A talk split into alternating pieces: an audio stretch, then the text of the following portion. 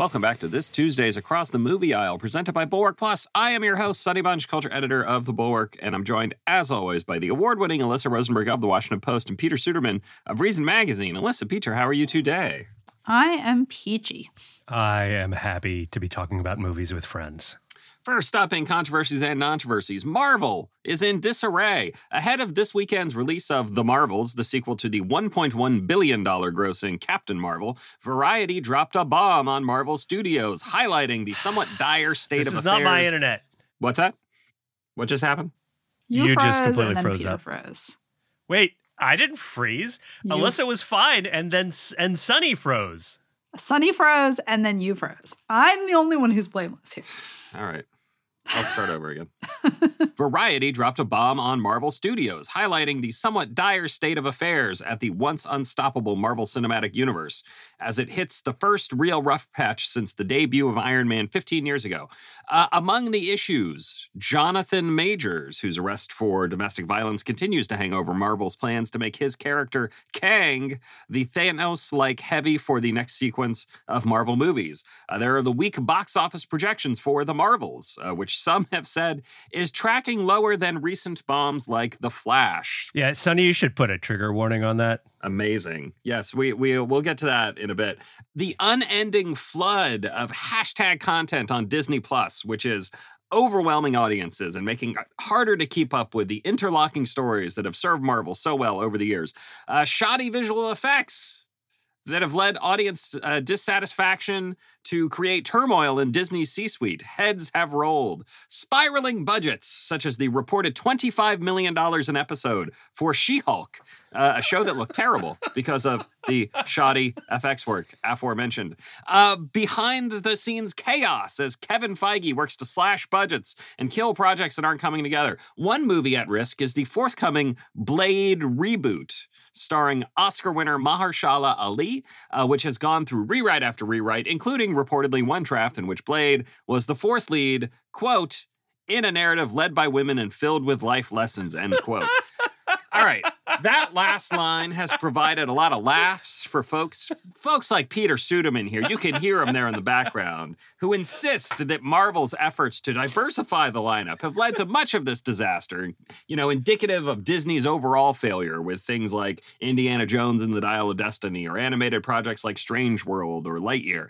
While this is potentially true, I guess, anything's possible, it doesn't seem true because that wasn't, it certainly was not the case when Black Panther and Captain Marvel were both cracking the billion dollar mark a few years ago. Rather, it just seems more simply that Marvel has run its course here. I'll say, uh, from the point of view of a guy who does 17 podcasts, I've had no desire whatsoever to talk about any of the shows on Disney Plus. I just have no desire to get anywhere near any of them, frankly. And I, I feel what I would describe as a begrudging responsibility just to even do the movies that are coming out. Next week's episode on the Marvel, it's gonna the Marvels is gonna be great. Tune in, folks. I'm super excited for it. Uh, all good things come to an end and all that. You know, Marvel was hit by a double whammy of endings, really. The, the Thanos storyline that had kind of dominated the first 10 or so years of the project uh, came to an end. At the same time, the pandemic began, and Disney Plus started flooding the zone with content, uh, creating a natural breakpoint for audiences who had no desire to watch hours of TV to understand one and a half plot points in whatever the next movie that is coming out is. All right, first things first here. Peter, how would you save the Blade reboot starring Mahershala Ali? Okay, so it's about a young girl who is uh she's doesn't know she's a princess. And she really she's got her heart set on this boy who is the son of a guy who kills vampires at night with a sword. So Blade is like the the patriarch. It's got to be. It's of a Disney princess movie, man. Okay. Disney makes princess movies, and they should make a Disney princess. I don't. This is I. I'm laughing at that. At that, like a week later, because that description, which no one has disputed that it didn't happen. The description is the funniest thing I have read in a trade industry report, possibly ever. What in the hell, my friends? How did that like?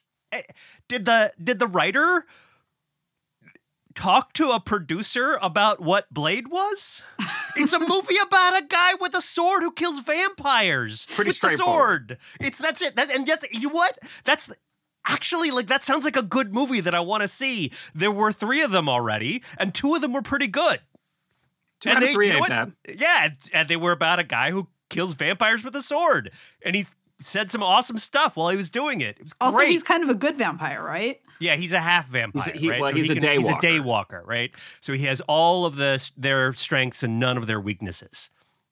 Okay. It's it's great, He's- and, and he- he I was- just want to see that movie. He was in the womb when his mother was bitten by a vampire, you see, and that transferred some of the the powers, but not all of the weaknesses, which is a it's very cute. We could do 10 minutes on the backstory of Blade if you want. this makes more sense than the time my husband tried to explain what the Teenage Mutant Ninja Turtles were to me. Oh What? man, Teenage Mut- well, they just pretty obvious. just ooze in the subway, and it makes them into mutants. I, that's straightforward. But don't- why is their sensei a rat? Why because did he they, was like, also in the subway he was along also with the turtles. in the sewer, and he got the ooze as well. We're getting off course This here. is, We to getting off topic, but here's the actual thing. I think you can you can take that incredibly ridiculous description of a draft that maybe wasn't the main draft. Maybe right, like we've we, we this movie has been through a zillion different writers and directors, right? Like maybe it wasn't the primary idea, but was just like, well, man, nothing is working. Let's look at some other ideas. Uh, we don't know. But you can take that and you can actually see, I think, some of the real seeds of the problems at Marvel, which is that Marvel has stopped making movies that highlight the core concepts of their characters. And there's some other problems as well. But but what are the like what's the last time they put out a movie that was like Iron Man? It's a guy in a metal suit, he fights a bad guy. Or like uh Spider Man. It's a guy in a spider suit, and he just, you know, he's uh, he's got some like girlfriend problems, and he fights crime around Manhattan. And there's a maybe there's Doctor Octopus or something. Like they don't do that. All of these movies are now these high concepts, like a- little bit of diversity stuff sprinkled into like some completely impenetrable multiverse stuff with uh, like ties to TV series that you haven't seen and maybe won't ever see. I mean, there was a whole 25 minute section in Black Panther 2 that was setting up Armor Wars and um, uh, the Iron- Iron- Ironheart. There you go, right? Who's setting up that.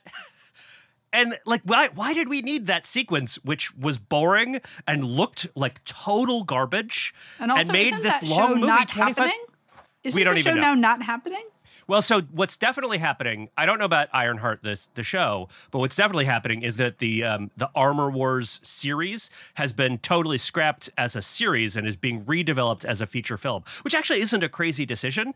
Like if you're going to make an uh, an Iron Wars thing, make it two hours, not eight, and put it on the big screen where you where you can maybe make seven hundred and fifty million dollars. That's what all these than things should be. Yes. But they've just departed from the kind of simple core concepts that powered a lot of their earlier films. They have other problems, I think. They've tried they've leaned into a, a slate of characters that even for Marvel being able to deliver like to make billion dollar films out of uh, out of Guardians of the Galaxy and that sort of thing, their current slate of heroes and characters is just not that well known and not inherently super popular with maybe exception of Spider-Man, which they only sort of own, right? Like, I mean, they've they basically are writing these the Spider-Man movies and get some sort of cut from Sony, which still owns the actual movie rights. And it's it's just a, you combine that with all the effects stuff, with the fact that the streaming series are kind of not great, and you feel like you have to have seen them to understand the movies. It's it's a real big problem, and Marvel needs to go back to making movies that like are are named after a character who is a superhero who has a clear concept like he's a guy with spider powers who fights crime in his neighborhood while having girlfriend problems. And they need to make that movie. And even at, as somebody who sort of felt like some of the spider-man sequels got repetitive about some of that stuff they basically all did pretty well or at least well enough because they focused on like the core concept of the character.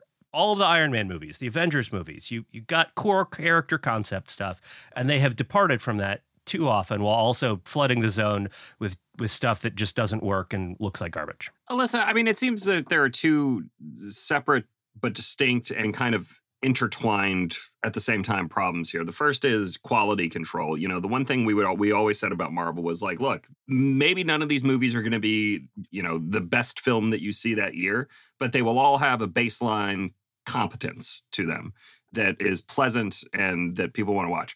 And then the second thing, again, I think I think there's just audience fatigue. I think we we have finally, after 25 years almost now of comic books being, if not the, then one of the like last standing genres that every studio was trying to make. I, I feel like audiences are just kind of they just kind of had enough. And that doesn't mean that you can't have successes here, right? Like if it's good, something like Guardians of the Galaxy 3, popular, did well, uh, held okay. But but more and more you get things like Thor uh the whatever Thor, Thor 4, 4, whatever- the really funny whatever- one. whatever that, that isn't very called. funny.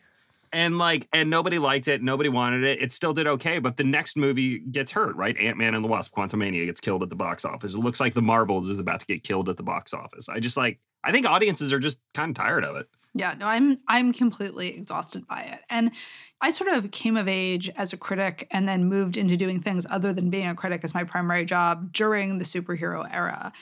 And I think the combination of too much and having it be terrible. And like increasingly the stuff is just not good, right? Like the FX does not meet sort of the standards of what I expect in, you know, a blockbuster movie, et cetera the superhero industry started to feel incredibly entitled, right? It felt entitled to my time. It felt entitled to my money. And it was just not delivering. You know, I mean, there was a point in which, you know, this podcast, we tried to be really completist about all the Marvel stuff. And I noticed we didn't even talk about talking about Loki, the season Yeah. two, right? We just, we all, I think, kind of collectively hit a wall with it. And I think that this summer represents a really interesting counterpoint to what's happened with you know with marvel with dc the sheer amount of this stuff and the sort of expectation that you devote you know every waking minute to keeping track of the damn things got exhausting and stopped making the movies feel like events. And I think Spider Man No Way Home was probably one of the first movies my husband and I went to see in a theater with a big crowd post pandemic, like a really big crowd. And that was fun, right? I mean, it felt like movies are back, baby. People are doing it, you know, together. But this summer we've had Barbenheimer, we've had the Eras Tour, and those have been both big events, but felt really fun or really different, right? You know, I felt like you know, I know you guys didn't like the Eras Tour very much, but that was for people who like Taylor Swift eh, but don't want to spend $3,000 on Taylor Swift, like sort of the best way to have that experience. Barbenheimer was a chance to be campy, Oppenheimer was a chance to be to see something that was like serious and cinematic. And they felt like events because they were all genuinely unlike anything else that you had seen at the movies in recent years they were of a high standard, high quality, and going genuinely felt like people it felt like people were there because they wanted to be, not because like we were being force marched by a cultural behemoth to be there. And you know, I find it harder to get myself, you know, sort of even marginally hopeful for the next Marvel movie when it both feels obligatory and when I expect it to be bad. Well, guess what? It's coming next week. Yeah, I'm aware. I know. I just Get ready. the idea of just going to see something that is different and even if it's still a big budget actiony type movie something like avatar the way of water which was a huge hit you know at the end of last year going into this year uh, or the kids movies the movies like mario uh, the super mario brothers movie or uh, the Teenage Mutant Ninja Turtles movie, which did pretty well, or Puss in Boots: The Last Wish, which held on for months and months because there was nothing else in theaters, uh, or even something like Five Nights at Freddy's. Like that's a big hit. That's something people were excited to go see on opening weekend. It fell off a cliff after after that, but like I think there are things people are excited for, and all of the Marvel stuff feels very much, as you say, Alyssa, like an obligation. It's just Yes. like gotta gotta go see it because if I don't, not gonna be able to keep up. And it feels like there's a certain contempt for the audience in the quality problems, right? And I don't think that's actually the case. I don't think Marvel's like, oh, you know, we can deliver the stuff that's garbage and people will see it anyway. I mean, at least if I thought they had contempt for us, they should be saving some money while they're doing it, right? And I guess they are by nickel and diming the FX people and, you know, sort of abusing them.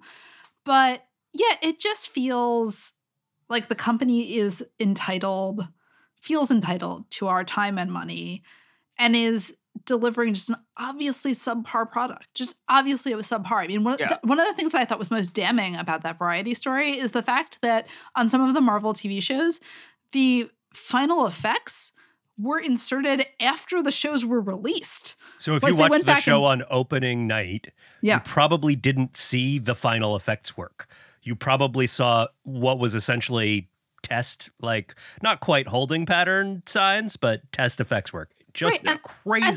the arrogance involved in that is insane. Yeah. Right? I mean, and it's it speaks to a total vanished pride in putting out a good product. I mean, why on earth would you do that to anybody? I just so don't this get is it. this is actually something we should talk about. I do think it has played a role in making Marvel's uh, issues worse, which is that a bunch of these movies, uh, apparently even going back to some of the quite well regarded films, were heavily re-edited and heavily worked on right up to the end. And that in part was because Kevin Feige was the person who would come in at the end and fix things. And so stuff would have to get reworked and that's one of the reasons why effects deadlines were always super tight and people were always crunching at the very end of this. There was that incredible quote from Sam Raimi right before like a couple of months before uh, Doctor Strange 2 came out where he was like, "I think it's done, but I'm not sure." Marvel they work on their movies till the very end. The director of the movie didn't know if it was locked or not because he clearly wasn't the one making the decisions about when it would be locked and what the final print would look like. And that can work if you're making two movies a year and you've got you've got a, a supervisor who comes in and says at, at some point in the process, actually, I need you to redo this in this way.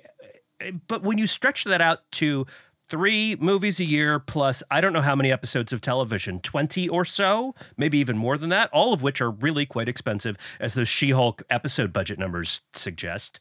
There's no way to do that and and make it a high quality product. The other thing here is we are talking about so much more stuff being put out there. I, I, an, an instructive lesson here, I think, comes from the book Disney War, which uh, chronicles Michael Eisner's time at Disney.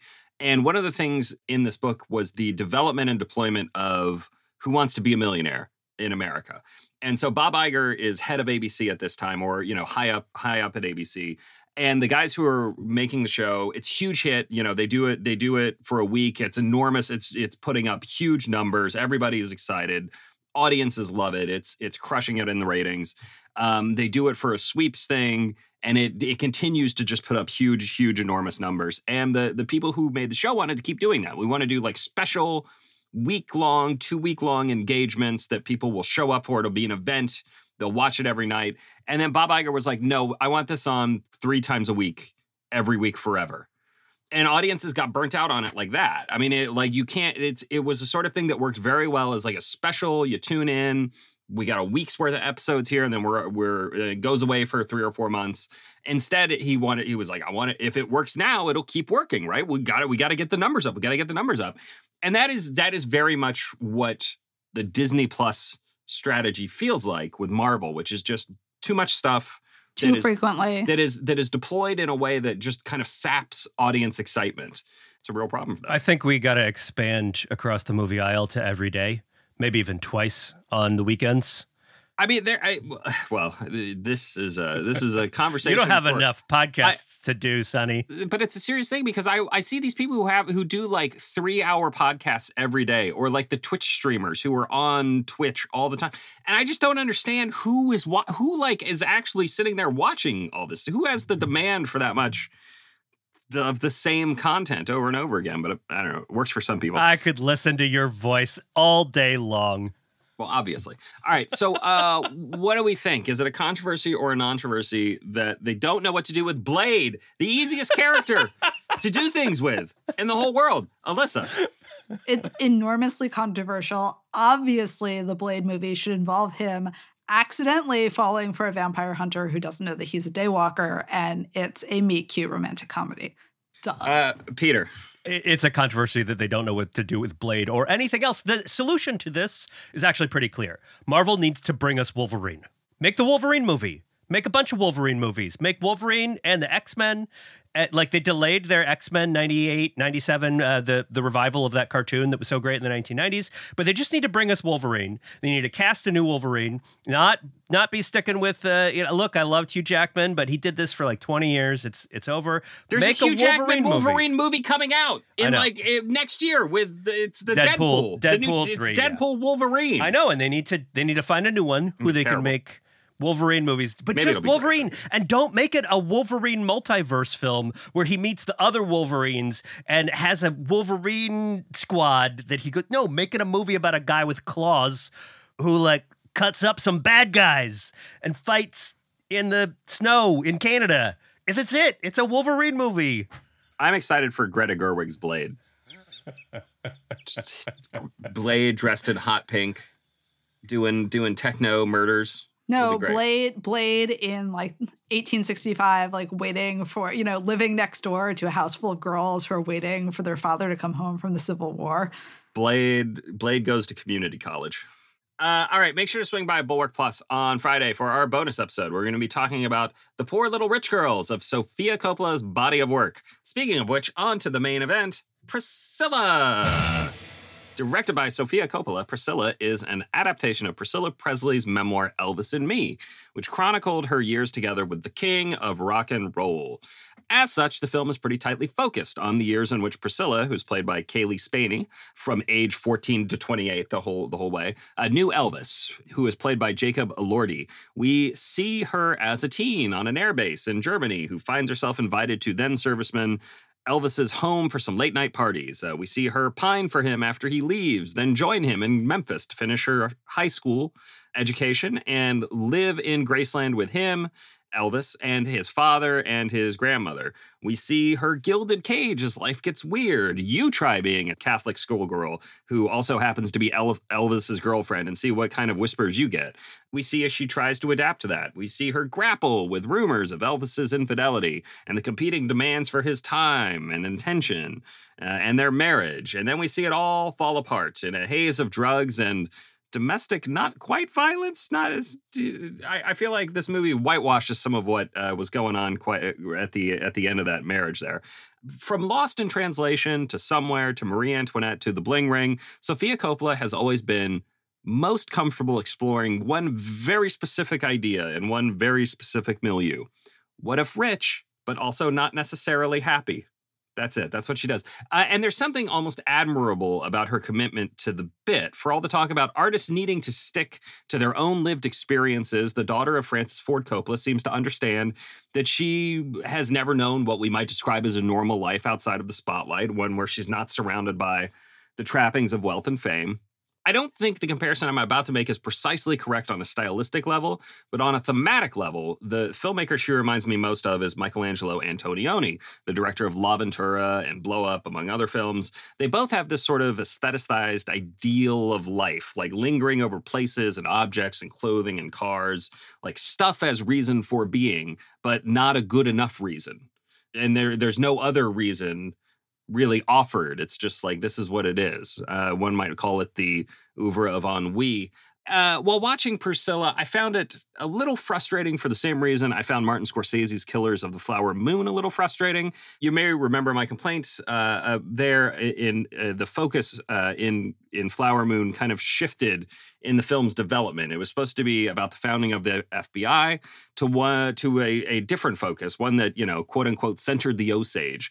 Except it didn't really center the Osage. It kind of centered the killers of the Osage. Um, this worked in Scorsese's film because he was making an epic about the rotten nature of American society. My issue with Priscilla is that despite the title, the movie is only very nominally interested in Priscilla as a person. It really sparks to life whenever she is around Elvis. Um, and the title of the memoir would have been much more fitting for this film, I think Elvis and Me, because we are really only given reason to care about her in relation to Elvis Presley, her reflection through him the moments when we best understand what she was going through are moments in which we see her confusion as to what Elvis expects from her. Consider, for instance, my favorite scene in the film Priscilla goes to a store, tries on a bunch of dresses for Elvis, but not Elvis, not just Elvis. His his Memphis Mafia is there. They're hooting and hollering and whistling, and she is just like kind of confused about what she wants, what she should be doing, like how she is supposed to be performing here. Her life with Elvis is all a performance, and it's a slightly befuddling one. She is unsure how to present herself to the public, to his family, to his friends, to his very desires. Um, but outside of that performance, I felt very little reason to care about her or her story. Uh, now, Alyssa, I know this is uh, this is just me being a man. I am a, I am, I am, as we know, not interested in the interior lives of women. But I would argue this film is also not that interested in the interior lives of women. What I found compelling about this movie is that it's a movie about a girl who, and really a girl, right? And I think this movie does a good job of emphasizing just how young Priscilla Beaulieu was when she met Elvis Presley and just how crazy it was that everyone in her life was like, yeah, we'll sign your guardianship over to Elvis's dad while you go to Memphis for a visit because sure, that's a thing that happens in 1962. Yeah, that's a normal thing to do. And you know, she is someone who is kind of intercepted by Elvis before she has an interior life, right? I mean, she's just at the cusp of, you know, figuring out how to be a person. And she is literally, you know, sort of shifted into another stream. And Elvis himself doesn't regard her as more than a surface, right? I mean, she's literally an ornament that he is adding to Graceland. You know, she's her job is to be there to keep the home fires burning, as he says to her whenever, you know, she talks about going out to visit him on set or in Vegas or whatever wherever he is with the Memphis Mafia or any number of sort of big name stars. And the movie captures just this very I think kind of raw moment in a lot of girls' development where you know, and I'm speaking for myself too, you come to realize that part of being a woman in the world is being a surface, right? And you have to decide how decorative you're willing to be. You have to figure out if you sort of can conform to the expectations that are being written on you. And in my case, you figure out that you're pretty bad at all of the sort of decorative aspects of womanhood. And then you move on to figuring out another way to be and another kind of interior life to have. And, you know, Priscilla is someone who you know, because she is kind of gives herself over to someone who is such, you know, who is himself failing to kind of craft his own public image and assert himself. And, you know, Colonel Tom Parker is never seen in this movie, but you constantly see him sort of controlling Elvis's decision making, even controlling his efforts to have a private intellectual life. And so Priscilla becomes the place where Elvis asserts control that he doesn't have over himself, right? Like his ability to construct her surface becomes a substitute for the books that he's reading about yoga and philosophy, or for his ability to have a sort of self determined artistic career. And the movie itself actually becomes, through its use of costuming and makeup, an incredibly t- powerful testament both to kind of the transformative power of that kind of surface alteration and to stepping away from it. To me, I mean, there are a couple of scenes that really stand out for me in the movie, but to me, the most kind of remarkable thing about it was the way at the end of the movie when Priscilla is driving away from Graceland, Cailee Spaeny's face all of a sudden looks exactly the way it does in the early scenes of the movie. And you realize how you know the slow addition of you know the batwing eyeliner the like ever higher hair the you know all of the makeup and the clothes and the sort of outward self presentation have almost distorted something in her bone structure and it's only when she strips it away that you see her face again i mean it's it's a movie really worth watching if you're interested in the kind of the subtle side of Hollywood makeup and costuming because the way they do her makeup and her hair in the movie as she gets sort of more and more under Elvis's influence and the way that starts to recede slowly throughout the movie is so thoughtful and so impactful. And you know, the other scene that really struck me is the sort of extended sequence of the two of them in Elvis's bedroom. They're not married, they're still not having sex, right? I mean, they're, you know, they're messing around, but they've not had like intercourse yet. And what are they doing? They're playing dress up, right? They're putting on, you know, they're pretending to be characters for each other. And that has becomes this sort of substitute for actual connection that theoretically you would be having with someone you're in a long term romantic relationship with. So, you know, for me, the kind of lack of interiority in the movie is the point, right? I mean, it, this is a this is a movie about two people who are communicating with each other through sort of surface and decoration and performance.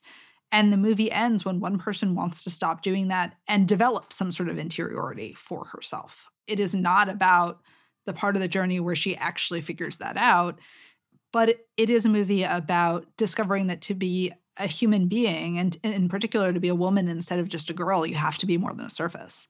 Peter what did you make of this movie? I know one of the things we talked about over text message was the sort of tactile nature of it. Yeah. like it's a movie that feels like something. The, well, yeah, the springiness of the carpets right? Yeah. like when you see her yeah oh, the first shot of the movie is Cailee Spaeny's toes her painted toenails in a ridiculously colored shag carpet, just sort of taking in the depth and the feel of it. And that sets the tone for the whole movie. Because what this movie is about is about objects and about the mood and feeling of objects, both of being surrounded by them and of being one. And I'm a huge Sofia Coppola fan because, yeah, her movies are about upper middle class young female ennui, right? Like pretty much all of them, maybe not uh, somewhere, right? But like to like that's the her primary subject. But in all of her movies, she spends a huge amount of time lingering on the specific objects of the characters' worlds. And so you think about something like The Bling Ring, which is, uh, of course, about a, a true story about a, a, bunch of teenagers in Hollywood who like rob celebrity houses. And that movie just spends so much time sort of showing you the particular spaces that they are walking around in, in, you know, Paris Hilton's house or, or wherever, and all of the little tiny tchotchkes of Paris Hilton's world that she's created for herself. But then it contrasts that with the bedrooms that the girls live in themselves and the way they have decorated their own lives and their own sort of, you know, uh, their closets and all of the the clothes that they put on. And it is just so focused on on the physical material world. Uh, and that's that's just true through all of her films. It's true here. And it's really interesting to have seen this right after The Killer because in a way, she is doing a clearly distinct but fe- you know and, and feminine version of something that David Fincher does, which is to bring us into the fascinating but somewhat empty and ennui-filled worlds of, of, of men through objects, right? And uh, there's a there's a way in which these films feel like sort of a a matched set, uh, you know, a, a, yin and a yang, uh, an inverse of each other, because they're both about they're both about a, a, kind of emptiness in life, even when you are surrounded by beautiful things. And I just, I love the mood and tone control in all of her movies, but especially in this one. I, I want her to like direct my life. Like I sure it's it seems a little sad, but also like she she does this great thing where she's showing us the sadness of her of her characters' worlds but she's also showing us the allure and the appeal. That carpet is nice, man. It feels wonderful. When you walk into Graceland, everything is exactly in the right spot, and it's just like no place that Priscilla has ever seen before. It is a beautiful and wonderful space, and this movie just does just constantly does this incredible balancing act of managing to to show us both the the, the way that things feel empty, the way that say that also that like Elvis himself is not particularly there or present and is frankly even you know he's abusive uh, at times, and also why she might be drawn to him and what she would get out of it out of their relationship and what she would want. And partly because she's young and naive but partly because she was stuck in a a, a sort of odd and boring and difficult, you know, a, a, not particularly appealing life as the daughter of a the stepdaughter of a guy in the military stuck in Germany, nothing to do, right? She's bored and man, she can suddenly have this incredibly exciting life. And the movie does does her right, I think. Does does its main character right by allowing us to see that it isn't just that this is you know being forced upon her by a, an abusive evil overlord. But in fact that she is choosing this as well while also not excusing the fact that uh, elvis is throwing stuff at her is cheating on her. It's not just you know uh, reports of cheating at the end right? We clearly see elvis in bed with another woman uh, in the final stage of the movie. All of that stuff right? It's, it doesn't you know the, the the way that he is manipulating her treating her as an object. She is in some ways you know sort of trying i think as uh, uh, alyssa's right here. Um, she is trying to see herself. Well, am I just that object? Can I be that object? Is that a fulfilling and satisfying life? And it's not. And yet, there, it's also not entirely without appeal. It's not this miserable experience either. And being able to to show us both parts of that, and and being able to kind of limn that difference, you know, sort of the the and and that nuance there is is pretty incredible. And then you just combine it with the the total sensual excellence of all of Coppola's films and and the way she uses mood and uh, you know uh, imagery and music her low light photography is just gorgeous i don't know i i could just sort of relax into this world and into her movies forever and i'm i'm a i'm increasingly just like a huge huge fan of her work and I should note, it's no mistake that she directs a fair number of ads, especially for sort of luxury goods and perfume. She's very good at selling them. she's a very good commercial director is a good way to to think about it because she she understands how to frame a shot and how to slowly push in or slowly pull out and that that's skill and I, I just but i find it i find it visually I don't know. I again, the the example that comes to mind again is Antonioni, where like I, I I often find myself watching Antonioni and thinking like, I can see why this appeals to people. I can see the skill that goes into crafting these shots it's not for me. It doesn't doesn't work for me. I'm not interested in it. Um, and that's kind of how I felt about this movie. That said, I well, we'll talk about this more in the bonus episode. There are movies she has made where I am very into the whole look and the aesthetic of it. It just not this one. It did, just didn't. For somebody who is so interested in kind of the interior life of the characters in Lost in Translation and like what they are going through and what is happening to them and you know how they are dealing with it this movie just feels like uh, a step backwards to me. I don't know. It didn't work. Didn't work for me. So what do we think? Thumbs up or thumbs down on Priscilla? Uh, Alyssa? Thumbs up. Peter? I think Sonny's wrong. This movie works. It worked for me. It just it's just great. It's a it's a wonderful, moody, vibey film. Thumbs down. All right, uh, that is it for this week's show. Many thanks to our audio engineer, Jonathan Siri, without whom this program would sound much worse. Uh, make sure to head over to Bulwark Plus for our bonus episode on Friday. Tell your friends. A strong recommendation from a friend is basically the only way to grow podcast audiences. If we don't grow, we will die. If you did not love today's episode, please complain to me on Twitter at Sonny Bunch. I'll convince you that it is, in fact, the best show in your podcast feed. See you guys on Friday.